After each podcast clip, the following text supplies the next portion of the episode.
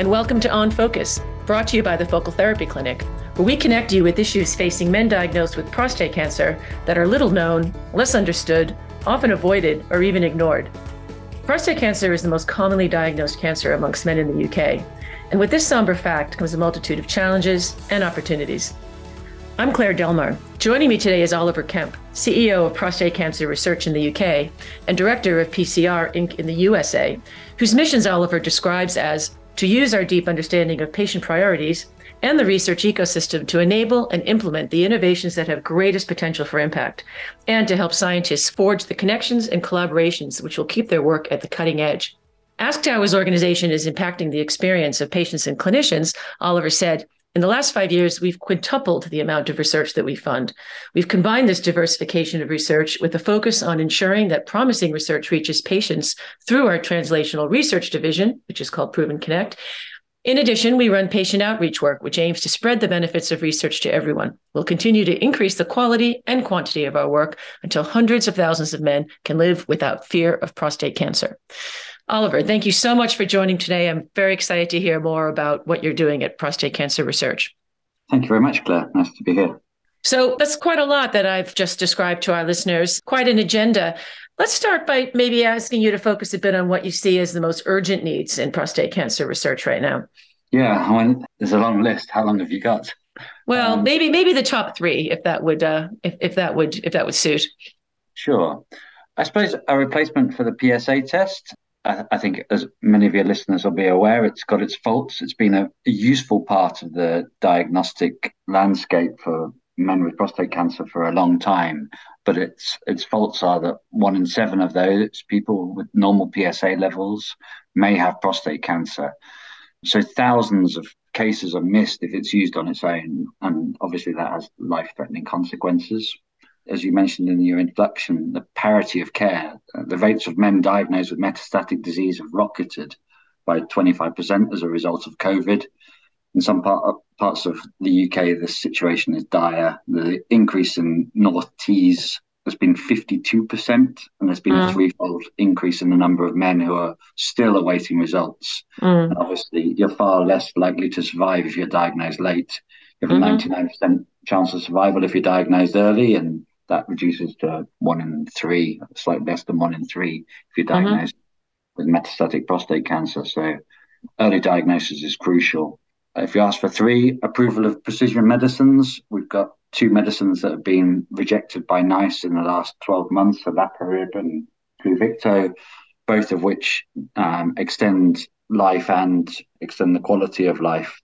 Um, instead of being on chemotherapy, then obviously being on uh, drugs that don't have such vicious side effects would um, be far more preferable. Cost implications obviously, obviously come into the, the reckoning, um, but um, we're we're here to advocate for the needs of men. Okay, yeah, well, that's quite a spread actually, and obviously the P S A test is quite topical at the moment, given that um, uh, you know we know the arguments before and against, but what we also know is that the the sort of ecosystem has changed as well with the um, advancement of imaging and and more precision biopsies. Do you think that will impact how P S A is used, or are you committed to, you know, as you said earlier, finding an alternative to that specific test?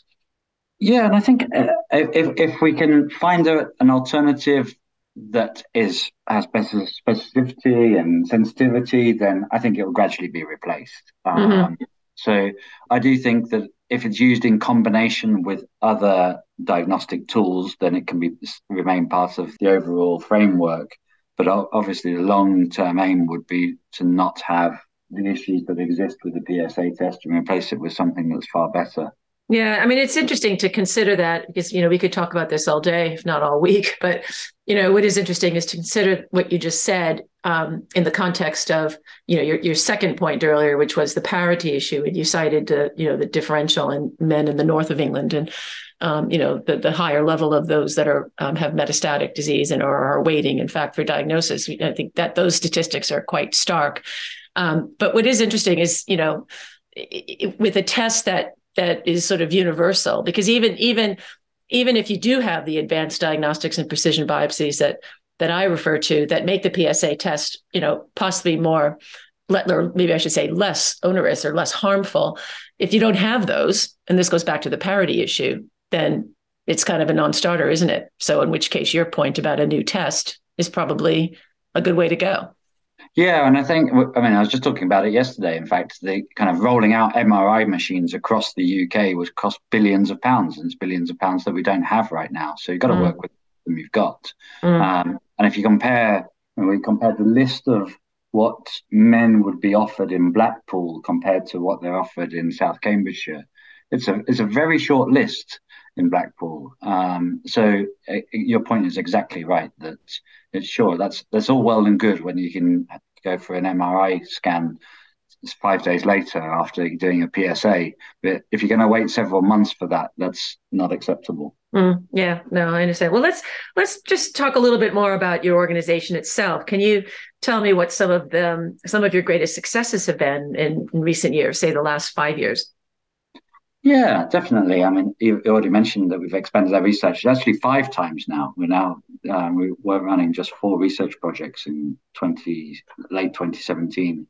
We're now running twenty-three research projects. So we've expanded the amount of research we, we're doing, but I think we've also expanded the quality of the research that we're able to do. And that's mainly been because we've added in a much broader network of advisors, peer reviewers, patients to help us make sure that we're funding the most the, the things that have got the potential to really move the needle for men, mm-hmm. uh, and um, broaden that patient perspective so that we're a- able to ensure that w- we're we're doing things that will make a difference to people's lives in the long run, particularly mm. around that quality. So, can can you describe some of the projects that you're currently supporting? You said tw- twenty-three. That's a lot. Can you give us an example of um, of some of those that you think are most promising?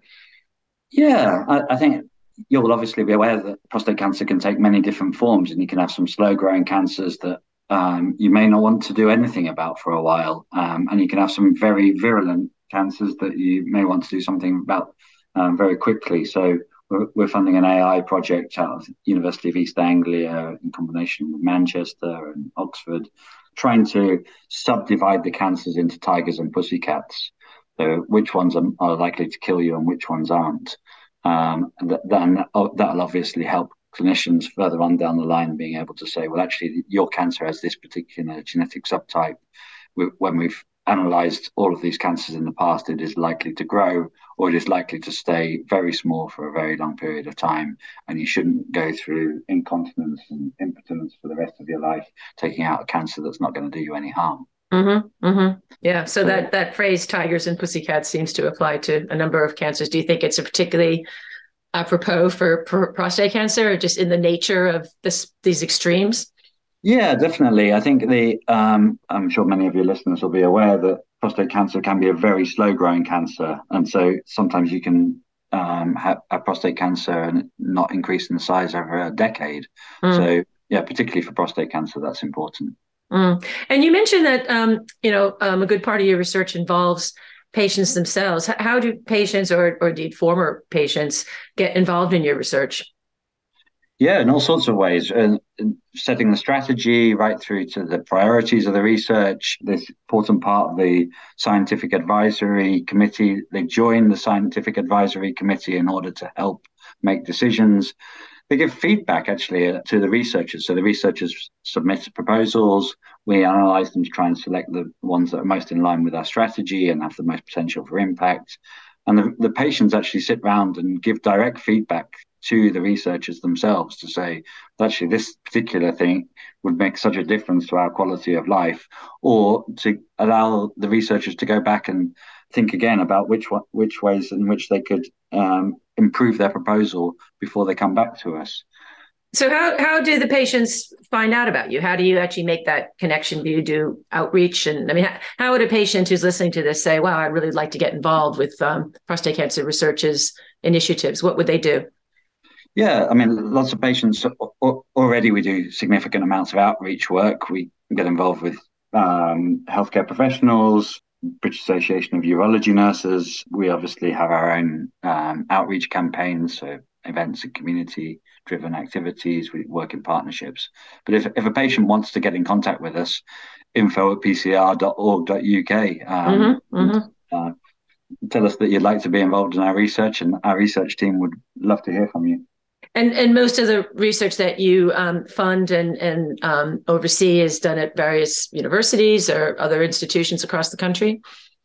Yeah, and we try and make sure that we're not, we don't get, um, see the bright lights of Oxford and Cambridge and London and think, okay, well, that's where we should put our money. We try and make sure we assess the science for what it is and the applications that come to us. So we have research in Scotland, North, uh, Northern Ireland, Wales, um, and across the U K. So it's it's really nice broad focus of early stage, late stage career researchers with a whole range of different ideas dotted right across the United Kingdom. No, that's that's exciting. So, I mean, um, what sort of breakthroughs do you foresee from from these applications? I mean, it's quite exciting to be able to, uh, you know, to assess all these different applications that are coming in. And has that led to some real excitement about potential breakthroughs? Yeah, definitely. And when you see the applications and they put something to you that you've never seen before, I think that's that's the most interesting thing is kind of, uh, you look at the history of cancer is kind of it's breakthroughs that no one expects that really that really are in, interesting. And when mm-hmm. the scientific advisory committee kind of sits down, everyone says, wow, this is something we hadn't expected. And that's that's really exciting. Mm-hmm. Um, so, for example, we've got a project that we're funding up in Newcastle, which looks at the sugars that cement themselves around cancers and how much that has an impact on whether a cancer cancer becomes aggressive or not. Um, so kind of a, a bit kind of left field kind of ideas that come to you. Mm-hmm. Um, A I diagnostic machines that analyze results, um, find drugs that have kept can- people's cancers at bay, discover what environmental factors uh, lead to cancers. I think that the kind of the ability of um, A I to now analyze such larger chunks of data was never possible mm-hmm. in the past. It opens up a whole range of different um, opportunities. And the mm. more personalized medicines as well. Now we've, seen, we've already spoken about olaparib and Pluvicto, uh, making sure that the new treatments that are coming to us have less side effects on people. Um, cause I, I think we we see so much treatment regret where people have said, uh, um, I'm really upset that I made this particular choice. Yeah. And I wish I made another one. Yeah, there was a study just um, published in the last couple of weeks about that. You may have seen that um, in one of the major urological uh, medical journals. Um, and it was based on a you know very wide-reaching survey. So yes, I completely agree with you.